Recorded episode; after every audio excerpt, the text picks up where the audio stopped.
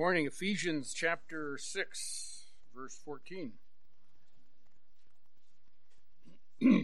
Once again, I'm going to read the whole section here, beginning at verse ten, to get set the context. Finally, be strong in the Lord and in the strength of his might. Put on the full armor of God, that you may be able to stand firm against the schemes of the devil. For our struggle is not against flesh and blood, but against the rulers, against the powers, against the world forces of this darkness, against the spiritual forces of wickedness in the heavenly places. Therefore, take up the full armor, that you may be able to resist in the evil day, and having done everything, to stand firm. Stand firm, therefore, having girded your loins with truth, having put on the breastplate of righteousness, having shod your feet with the preparation of the gospel of peace. In addition to all, taking up the shield of faith, which you'll be able to extinguish all the flaming missiles of the evil one, and take the helmet of salvation and the sword of the Spirit, which is the word of God. With all prayer and petition, pray at all times in the Spirit, and with this in view, be on the alert, and with all perseverance and petition for all the saints. Now, breastplate of righteousness. I'm going to just give a basic, some basic definitions here. Righteousness is uh, the state of being just or morally pure, whether in one's own strength or on the basis of imputed virtue, or you could call imputed virtue moral excellence. And we'll explain that. Imputed righteousness, which could also be called positional righteousness. Okay? Is an act of God assigning to believers the righteousness of Christ. And see, that's an extremely important thing to that we get. This, this truth about God's imputed righteousness. Um, well, let's just go in it. Romans five. But it'll explain itself as we walk through some of these verses. And I think the importance will be become uh, more and more obvious as we move along too. Five, Romans five, twelve through twenty-one. Therefore, just as through one man sin entered into the world, and death through sin, and so death spread to all men because all sinned. Now that one man is, of course, Adam. Okay? For until the law, sin was in the world, but sin is not imputed where there is no law. Nevertheless, death reigned from Adam to Moses, even over those who had not sinned in the likeness of the offense of Adam, who is a type of him who was to come. The type of him who was to come is a reference to Messiah, Jesus Christ. Okay? Now, it says, well, Well, yeah, well, imputed and all that. Well, even though there was no law, but yet death reigned from Adam until Moses. Remember, it was during the time of Moses that God gave the law to mankind through Moses. Yet death reigned. Why? Because even without the law, let you know, listing these commandments, people were still sinning. Go back and read the story of the flood. It was one of the most sinful times in human history. So sinful that God destroyed the human population, except for eight people. So sin, nevertheless, reigned. Sin reigned, all right, because man is a sinner. We are sinners by nature. That's the, the thing with Adam. When Adam fell, the human race fell, because both Adam and Eve sinned, and at that point in time, that was the human race. And so now everybody they produce and their offspring throughout the ages pick up that same sin nature. That's why David in Psalm fifty-one says, I was conceived in sin. Okay, right off the bat, you're, it's part of our genes, okay? And then verse, uh, let's move to fifteen. But, and this is important here, this, but the free gift is not like the transgression. For if by the transgression of the one the many died, much more did the grace of God and the gift by the grace of the one man, Jesus Christ, abound to the many. Some key words pop up here. We all know them, but I want to, especially this group here, I'm sure everybody knows these things.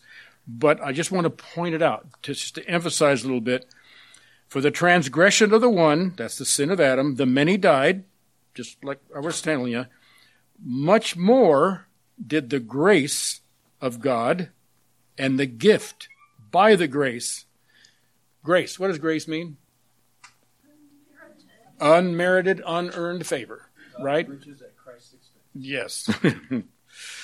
The grace of God and the gift of the grace of the one man, Jesus Christ, abound in many. The gift of the one man is that gift of salvation. For by grace are you saved through faith, not of works, not of your own doing, right? And verse sixteen, and the gift is not like that which came through the one who sinned.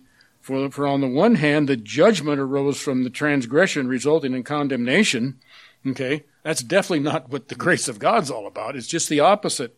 But on the other hand, the free gift arose, arose from many transgressions resulting in justification.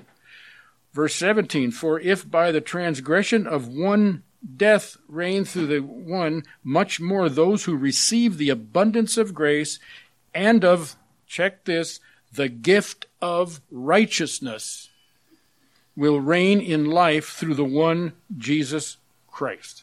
Okay, again, that imputed righteousness is part of that gift. We are made right, and that righteousness is like uh, R C Sproul used to say, that's in an alien righteousness. That's a foreign righteousness. That's not our righteousness. That is, that righteousness is part of that gift of salvation. It's imputed. It's that imputed righteousness, that positional righteousness. That's the righteousness. I'm going to jump ahead a little bit, but that's the righteousness. The righteousness that's been imputed in us, the righteousness of Christ, is in fact the righteousness that's spoken about in the breastplate of righteousness that we must put on. We must live up to that right, to that imputed righteousness by living a righteous life ourselves. Okay? So we'll, we'll get into that more and more, but just kind of looking ahead a little bit. Verse eighteen, so then, as through one transgression there resulted condemnation to all men, even so, through one act of righteousness. What was that one act of righteousness? He became obedient even unto death on the cross. That was that one act of righteousness. The result, there resulted justification of life to all men. And again, justification, important doctrine. It's a forensic term, justification. Think of a legal, think of a courthouse. The ruling comes down from the judge, not guilty. That's our, that's to be justified. Our justification is God ruling to those Jesus died for, not guilty. Okay, tremendous. That's all part of that gift. Verse nineteen, for as though one man's disobedience, the many were made sinners. See, that's it. I was conceived in sin, David said. Even so, through the obedience of the one, that's Christ, the many were made righteous. Were made righteous. And the law came in that in that the transgression might increase, but, again, if you look at study the law or the New Testament written, like Paul says, you know, through the law, it, it told me all the sins I didn't even know I was committing. You know, you know that's a paraphrase. But uh, so that the law came, the transgressions increased, actually. But where sin increases, grace abounded all the more. You know, and again, there, and that's people that think if, you know, if His grace can cover any sin. Except the one of unbelief, of course. Yeah. Is it time for hard questions? I mean, that's, uh, Paul has quite the argument here. Essentially saying Adam sinned, so everybody's a sinner. And then Christ died for sin. Why isn't everybody saved? I mean, not like we Adam sinned and we accepted Adam's sin. Christ died, we have to accept his salvation. And and that's and that is the and that's part of the difference that is being uh, Adam here being a it's even called a type. It's Adam is a type of Christ. In in reality, it's an anti-type. Okay, there's types and, and symbols in the Old Testament.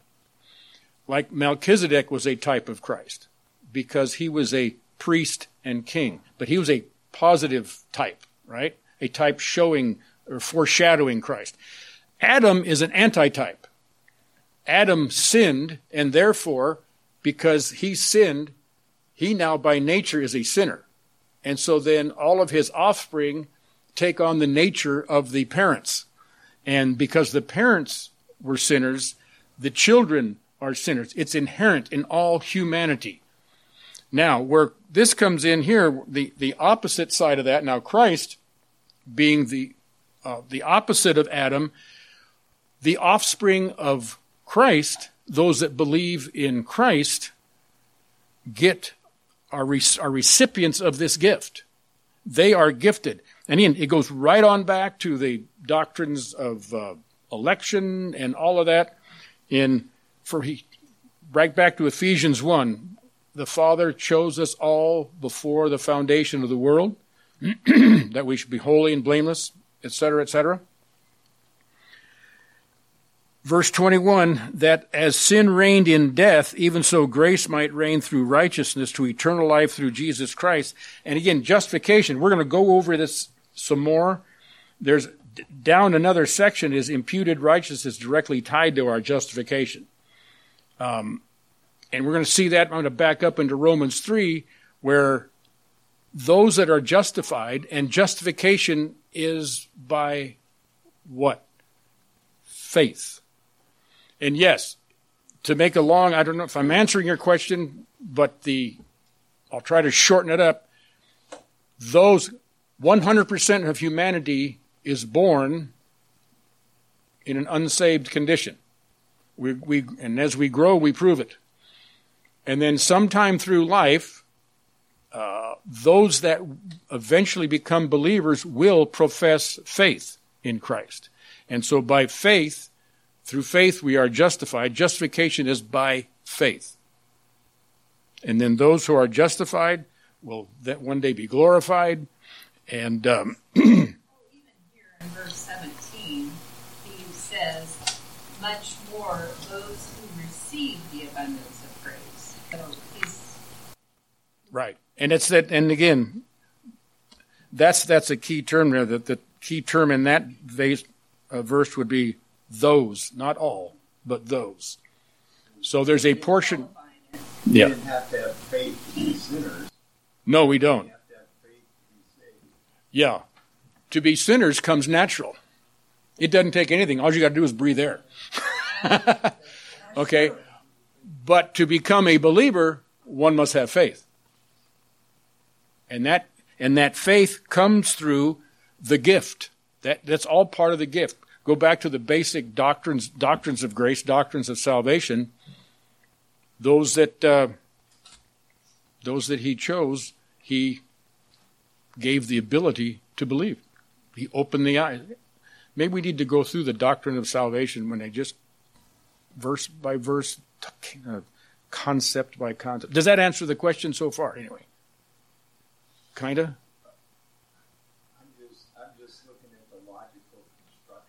Oh. It's not exactly um, equal on both sides. No, and it can't be. But um, it's possible I'm never going to understand it. In fact, it, it, it, I will never do it. Yeah. Well, theologians have been arguing grace, the grace of God, for centuries. There's two major camps. You know, the what they call one. One camp is called Calvinism, one camp is called Arminianism. So there's two big camps here. Well, it's because the Bible presents both sides. It presents both sides, and but we to a, understand or yeah, that, only God can. Yeah. There's an interesting book out there called The Five po- Points of Calvinism. If you think you're confused now, go read it.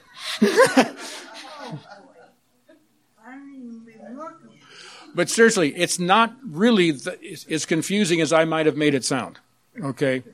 Um, and one day maybe we can go through that, but suffice it to say, the ability to believe is part of the gift.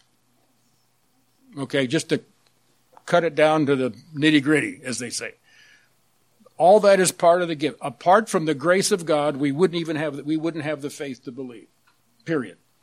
And so there's the big difference here. Man by nature is a sinner, and only an act of God changes that situation. And that's all part of the doctrines of grace, which is the doctrine of salvation itself, which involves the work of Christ, the work of the Father, the work of the Spirit, as we'll have been going through for the last three Sundays. It's all, it's all part of that. It's the work of the triune God. So is our sanctification, by the way. Okay, did that help? No, I. How God does it, how it works out. It's kind of like it's kind of like trying to it's kind of like trying to in, in understand the tr- the Trinity. Thirty years ago, I was teaching in the book of Romans, and somebody said, "You sound like a Calvinist." Okay, well then I had to go buy a book to find out what that meant. And as all it does is it brings out all the scriptures that show I'm Calvinist, but I didn't know when they told me that until I read the book. I believed everything that was in the scriptures. You were a biblicist. And there's nothing wrong with that. Concerning that, but until I read that book, I really didn't know what it meant to be a, a tulip. Okay, the book. It's a good. In fact, if I can find the book that I have, I'll bring it for you. Look. The book is out on the bookshelf. Oh, is it? Oh, yeah. Okay, good. I don't remember accurately, but I think it's nine bucks. I don't know what it costs, but it's out there on the bookshelf. I can say I am so grateful for simple faith because I'm like him. I believe I believe. And uh, it doesn't confuse me what you're saying. It makes it clear. Okay, well, that's good. That's yes, absolutely. Anyway, thank the Lord. Actually, the original. Look at Philippians three nine. This is the original point I'm trying to make, and they.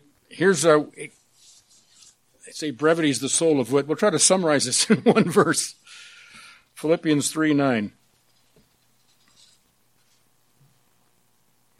About that imputed righteousness. Philippians three nine, Paul says, and may be found in him, that's Christ, not having a righteous, righteousness of his own derived from the law, but which through is through faith in Christ, the righteousness which comes from God on the basis of faith. Again, you know, the it goes, this goes all the way back into the Old Testament. The just, Habakkuk, the just will live by faith. Okay, that's the walking part of it. Let's go, matter of fact, let's go back to Isaiah sixty-one.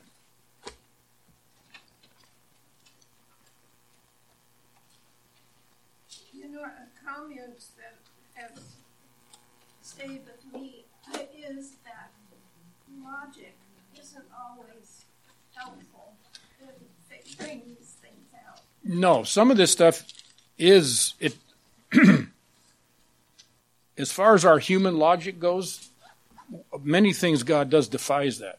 And again, the, a good example is what Will's been going through for the last few weeks, that, and he only sk- touched on it, the doctrine of the Trinity. There's only. The doctrine of the Trinity defies human logic. There's, the only reason I believe it is because the, the scriptures speak of it. They they don't use, even without using the word Trinity, they see, oh, oh, Father is God, yeah, okay. Oh, Son is God, oh, okay. The Spirit is God, oh. And Deuteronomy says, here is the Lord your God is one Lord. Okay. Oh, one God, three persons, Trinity. So don't ask me how that work, how it all works together, but it does. That three persons are actually one God. But anyway. Is it Genesis three? I can't remember where it's at. He says, let's make. Oh, that's right. In, in, Genesis one and Genesis one. Our yeah, yeah, Genesis one. Genesis one. It's the first reference to the Trinity. So, I mean, it's, it's throughout. But anyway, Isaiah sixty-one ten.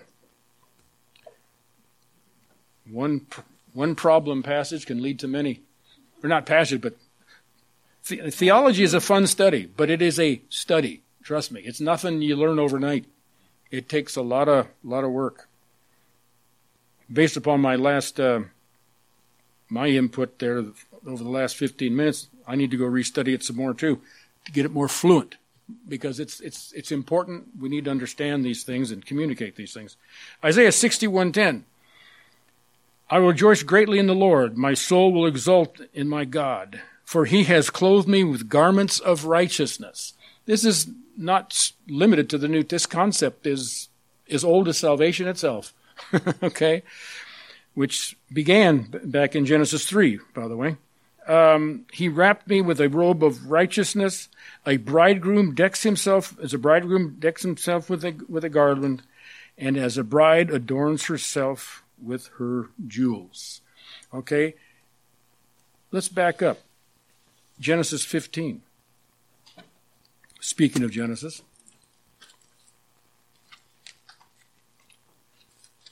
I was really thought we were going to get through this lesson today.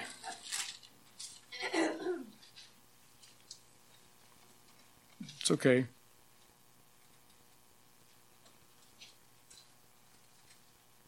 That's why we're here.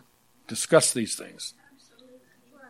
No, it's important. It's important. If we need more discussion, we'll have more discussion. So don't feel bad about asking questions or making comments or, you know, just just please don't throw anything. Okay. Genesis fifteen six. Then he, that's Abraham, believed in the Lord, and he, that's God, the Lord, reckoned it to him as righteousness. See that? His belief wasn't a thing Abraham did out of righteousness, but God reckoned it to him as righteous. That word reckoned could be you could, imputed. You could use that word imputed. There. Counted, imputed, yeah. It, it went on the, according to the record books, Abraham was righteous. And that's now Romans four. Back to Romans. Always dangerous. Romans is so loaded. And I'll tell you, the book of Romans, quite frankly, is a uh, soteriological masterpiece, and that's that's the all the dazzling you're going to get for one Sunday morning. But it is. It's a masterpiece in discussing the doctrine of salvation. Okay? Romans four, three through nine. For what does the Scripture say? And Abraham believed God, and it was reckoned to him for righteousness, or counted to him, or imputed to him. Put on the record. Let the record show Abraham as righteous. Okay? Just simple belief. It's belief, faith, by faith, by faith, by faith. See, justification by faith. Everything's, in terms of salvation, is by faith. You know, even even to the those that are saved, what do we? We walk by faith. Matter of fact, faith is going to be one of these armaments that we'll be talking about sooner or later, you know. But uh, verse four, Romans four. Now, to the one who works his wage, it is not reckoned as a favor, but what is due. See? So, speaking of earning uh, salvation, no, it's it's you're, it's it's not going to work. I mean, it's it's a wage. It's not grace. It's not a gift. Verse five, but to the one who does not work but believes in him who justifies the ungodly, his faith is reckoned as righteousness. Again, it's by faith, by faith, by faith. Verse six, just as David also speaks of the blessings upon the man to whom God reckons righteousness apart from works. And that's apart from works. And again, the discussion in chapter four is justification by faith. And he's using Abraham, the father of who is often called the father of faith, as an example of one that was justified apart from the law. Remember, first century, uh, the church, the um, the big, the the single biggest heresy right out of the gate was uh, the Judaizers came in and said, you must, you must keep the law to be saved. I mean, so you see that Acts fifteen, they had a whole council, church council over the issue. And so that subject pops up in a lot of these, uh, in a lot of the epistles, because that was a major heresy of that day. And while it isn't, it is, it is today too. Salvation by works is a heresy today. They may not, they may not use the Mosaic law as their basis of works. They just say, well, if you've lived a good life and it's like a checks and balances, uh, sorry, it doesn't work that way. And this, this same truth applies to that false doctrine, or, or today's version of this false doctrine, salvation by works. Verse seven, the words of David are, and this is from Psalm thirty-two, blessed are those whose lawless deeds have been forgiven and whose sins have been covered. Blessed is the man whose sin the Lord will not take into account. And then it just goes on to explain that uh, it's this is this salvation is all a matter of faith. It's not a matter of anybody's works. And once again, giving all the glory and credit for our salvation to God himself. Galatians three six. Paul says to the Galatians, again, the, the Galatians, they were they were falling back into this. This is one of the very first letters Paul wrote addressing this problem of salvation by works. Even so, Abraham believed God, and it was reckoned to him as righteousness. We've heard that somewhere before. Therefore, be sure that it is those who are of faith who are sons of Abraham. And the scripture, foreseeing that God would justify the Gentiles by faith, preached the gospel beforehand to Abraham. Isn't that interesting? Saying, all the nations shall be blessed in you. See, that goes way back to Genesis twelve. Matter of fact, his name was Abram when that was first. Uh, that was actually prior to the official Abrahamic covenant being laid down. This is like the form, this is his initial calling where he says, here, take, pack up your gear and start walking. I'll, I'll, I'll, I'll show you where you're going to wind up, basically. And so he went by faith, and it's it's it's alluding to that. And um, let's see where we're. Verse eight. Then it says, "In the Scripture, foreseeing that God would justify the Gentiles by faith, preached the gospel to Abraham, and all the nation will be blessed in you." So then, those who are of faith are blessed with Abraham the believer. For as many as are of the works of the law are under a curse. For it is written, cursed is everyone who does not abide by all the things written in the book of the law to perform them. Now that no one be justified by the law of God is evident. Therefore, evident for the righteous shall live by faith. There's that quote right out of Habakkuk. And this applies to the to people today that think salvation by work. Well, it's a righteous and holy God that gave the law through Moses. And uh, remember what James said about the royal, you know, you about the law. He says you you you fail in one point. What have you broken? The law. you've you've broken the whole thing. There's no one strike. This is one. If you're going salvation by works. The, the name of the game is one strike, you're out. And there's no f- future at bats. That's it. One strike, you're done. You're done. Not three strikes. No, no, no. You're not getting three strikes. You're not getting two innings. You're getting one strike, game over. You're gone. If that's, if that's, if you're going to play by salvation by works, it's the same thing today.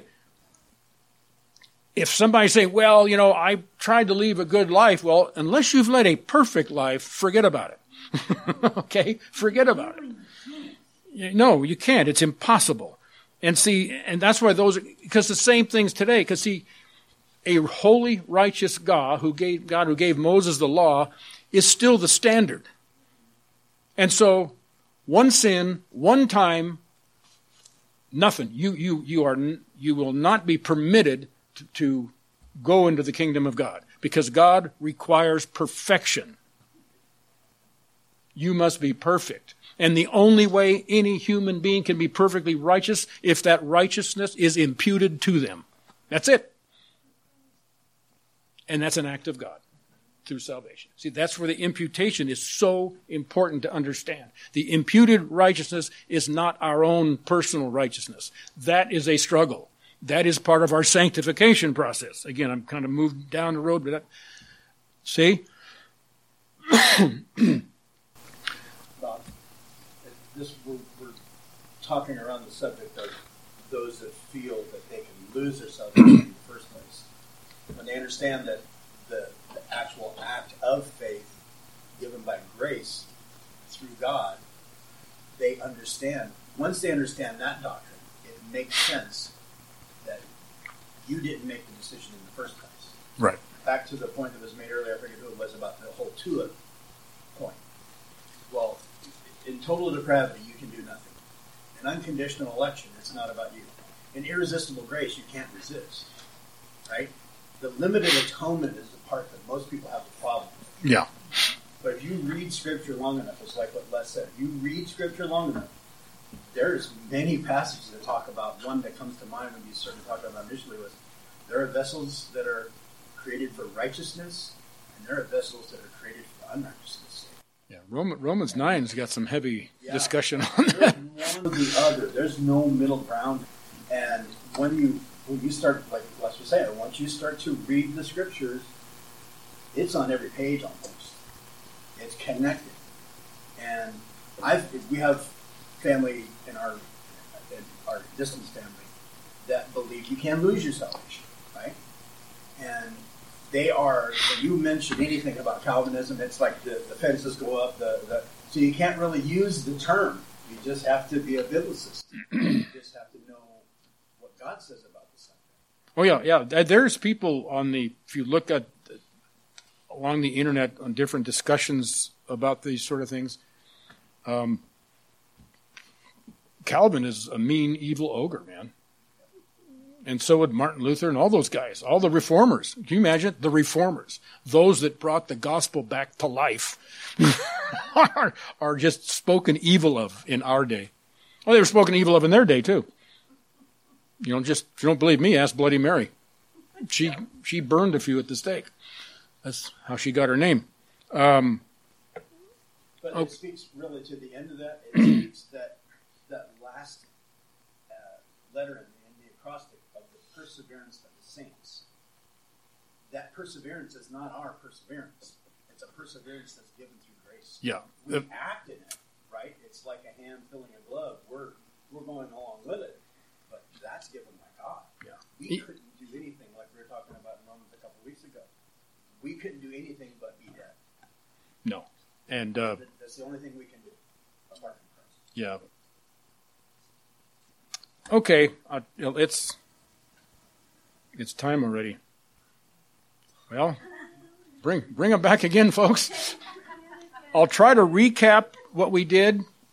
And as a matter of fact, I may do a quick run through Romans five, twelve to twenty-one again. Just just walk through it, maybe a little slower. I mean, I might just add an, a special supplemental handout to this one. I'll supplement to the supplement? Yeah. About Romans five, twelve to twenty-one, and clarify that, because it, that is, it's it's too important just to leave it lay. And thank you, Gary, for bringing it up. No, seriously, thank you for bringing it up, because it is very important stuff. This is, um, this understanding this stuff separates the spiritual lightweights from the heavyweights, okay? We want to be heavyweights. We want to be folks of... people of understanding, because I'll tell you, the more we understand our God, the more we will worship Him. And isn't that the bottom line anyway? Yes. And realize His greatness. Uh, yeah. And realize the fact that, you know, we got no claim for anything. Thank you, Lord. You know, just He did it all. You know. So let's let's close in prayer. Father God, again, we thank you for your marvelous, magnificent grace. And Lord, may we, your people, live up to that grace in Jesus' name and for His glory. Amen.